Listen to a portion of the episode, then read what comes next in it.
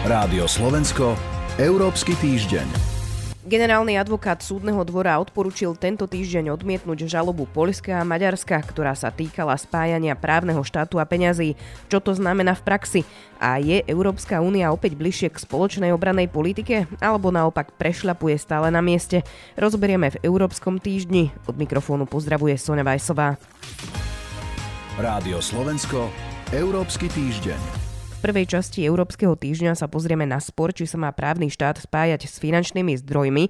Tému teraz rozoberiem s Radovanom Gejstom z portálu Euraktiv. Dobrý deň. Dobrý deň. Pán Gejst, pripomeňme si na úvod, o čom je vlastne ten spor medzi Polskom, Maďarskom a Európskou úniou. Na čo sa Budapešť a Varšava stiažovali? Keď konca minulého roka členské krajiny dohadovali finálnu podobu európskeho rozpočtu a vlastne schvalovali mimoriadný protikrízový rozpočet. Súčasťou dohody bolo aj vytvorenie mechanizmu, na základe ktorého je možné suspendovať platby európskych peňazí v krajinách, v ktorých nie je funkčný právny štát. Argument bol jednoduchý. Ak nemáte funkčný právny štát, nefungujú súdy, prípadne nefunguje prokuratúra, nie je možné efektívne brániť finančné záujmy Európskej únie ak sa aj stanú nejaké podvody s európskymi peniazmi, nie je garantované, že tie podvody budú vyšetrené a pachatelia budú potom aj odsúdení. Čiže táto dohoda bola súčasťou balíka, ale bol tam aj ústupok pre Maďarsko a Polsko a, to, že mechanizmus začne Európska komisia uplatňovať až v momente, keď súdny dvor Európskej únie rozhodne, že nie je v protiklade s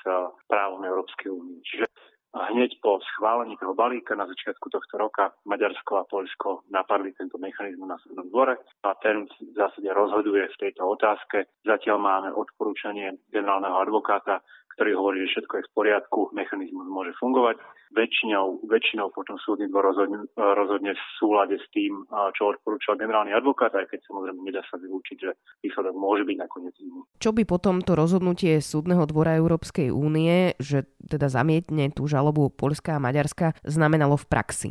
Znamenalo by to to, že Európska komisia môže konečne začať aplikovať mechanizmus. To znamená, že v prípadoch, ak krajiny, ak existuje dôvodné podozrenie, že v krajinách dochádza k porušovaniu pravidel právneho štátu, či už preto, že nie je dostatočne vyšetrovaná korupcia kvôli ako keby nejakým štruktúrálnym nedostatkom orgánov, ktoré majú presadzovať právo, alebo kvôli strate nezávislosti súdnictva, tak môže pozastaviť čerpanie akýchkoľvek európskych peňazí. Čiže týka sa to celého súboru peňazí od, od špeciálneho protikrízového rozpočtu cez štandardné eurofondy alebo platby polnospodárom až po nejaké iné európske programy. Čiže mohlo by to znamenať, že Európska únia sa v tom spore s Polskom o jeho justičný systém pohne dopredu?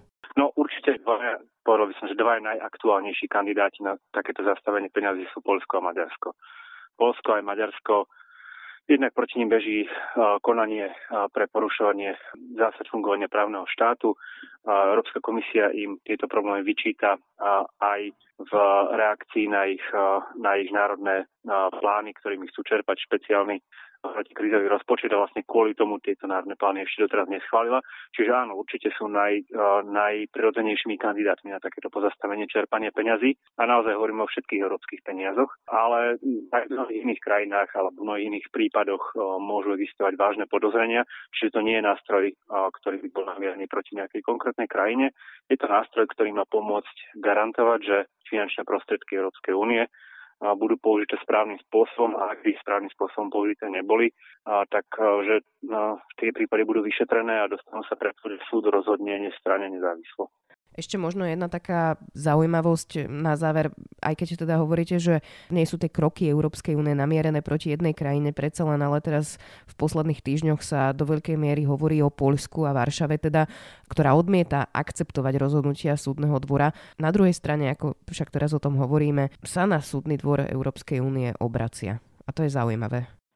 Áno, tak je to v tej politickej rovine je to dvojstranný postoj, ale, ale je treba povedať, že vo formálnej rovine to nie je problém. Varšava tvrdí iba to, že rozhodnutia súdneho dvora ju nemusí, alebo necíti sa, nemusí byť viazaná rozhodnutiami súdneho dvora, ak, ak sú v protiklade s Polskou ústavou, že Polská ústava je nadradená. No a toto v tomto prípade nie je problém.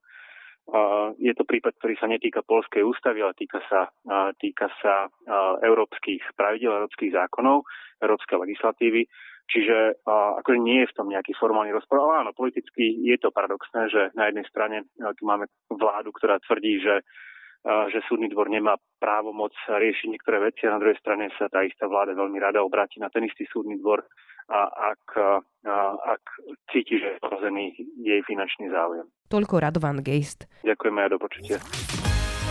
Rádio Slovensko, Európsky týždeň. Pokračujeme v Európskom týždni aj s analytičkou Euraktivu Luciou Jar. Dobrý deň.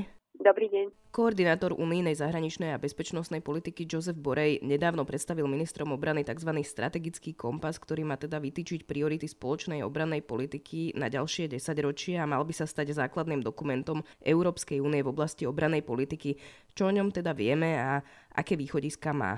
Po takmer roku diskusí sa naozaj dostal už konečne k ministrom obrany a k ministrom zahraničných vecí ten spomínaný dokument, tzv. strategický kompas, ktorý naozaj má byť takým kompasom a navigovať celý blok ich postupy v obrane a bezpečnosti.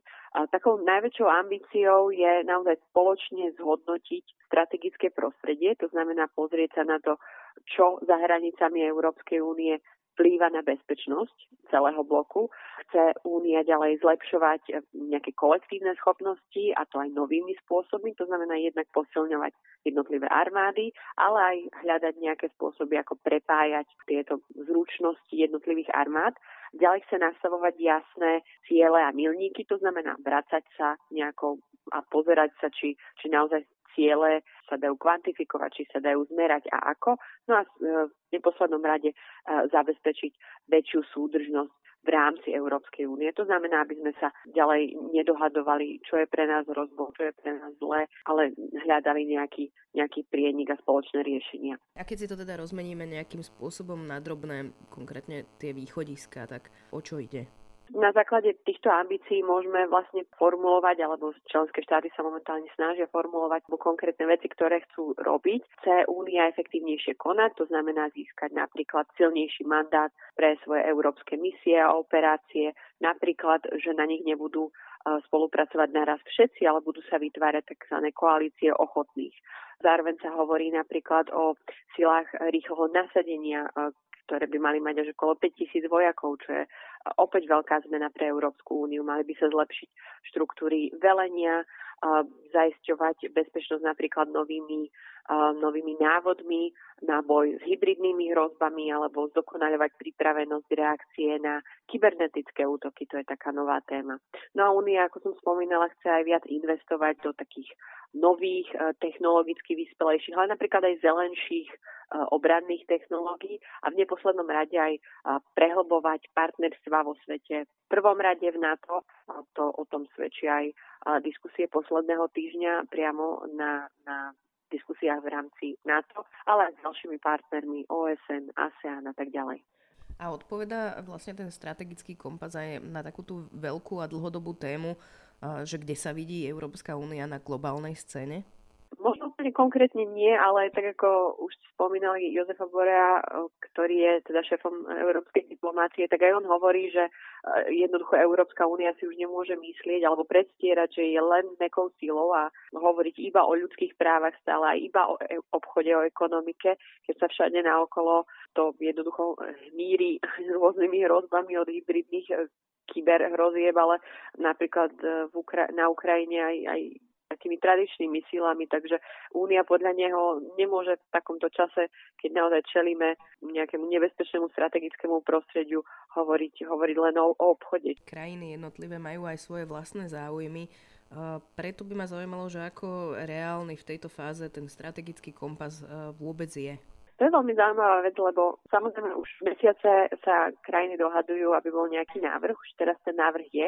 Zatiaľ je to ako keby utajnená vec, ale napríklad aj to je možno taká ukážka toho, že, že Únia nie je úplne naučená tak strategicky uvažovať, pretože v podstate niekoľko dní potom, ako sa strategický kompas objavil medzi členskými štátmi, tak sa dostal aj na stôl mnohým novinárom, čiže možno taká pikoška z, z bruselskej žurnalistiky, že na rozdiel od napríklad strategického dokumentu NATO, ktorý sa teraz pripravuje a nedostal sa na verejnosť, tak tento európsky sa veľmi rýchlo dostal, za čo teda bol aj veľmi kritizovaný. Ale teda v tejto fáze budeme ešte e, členské štáty diskutovať o tom, že či so všetkým tým navrhnutým krajiny súhlasia a zhruba začiatkom budúceho roka, približne v marci, by sa opäť mali ministri zahraničných vecí stretnúť dodať si svoje pripomienky a pravdepodobne by teda strategický kompas mal uzrieť svet, svetlo sveta na jar, čím teda sa vytvoria úplné základy, predpoklady na to, aby Únia naozaj odštartovala aktívnejšie tú svoju spoločnú obradu. Uzatvára Lucia Jar. Ďakujem vám za rozhovor. Ďakujem, do počutia.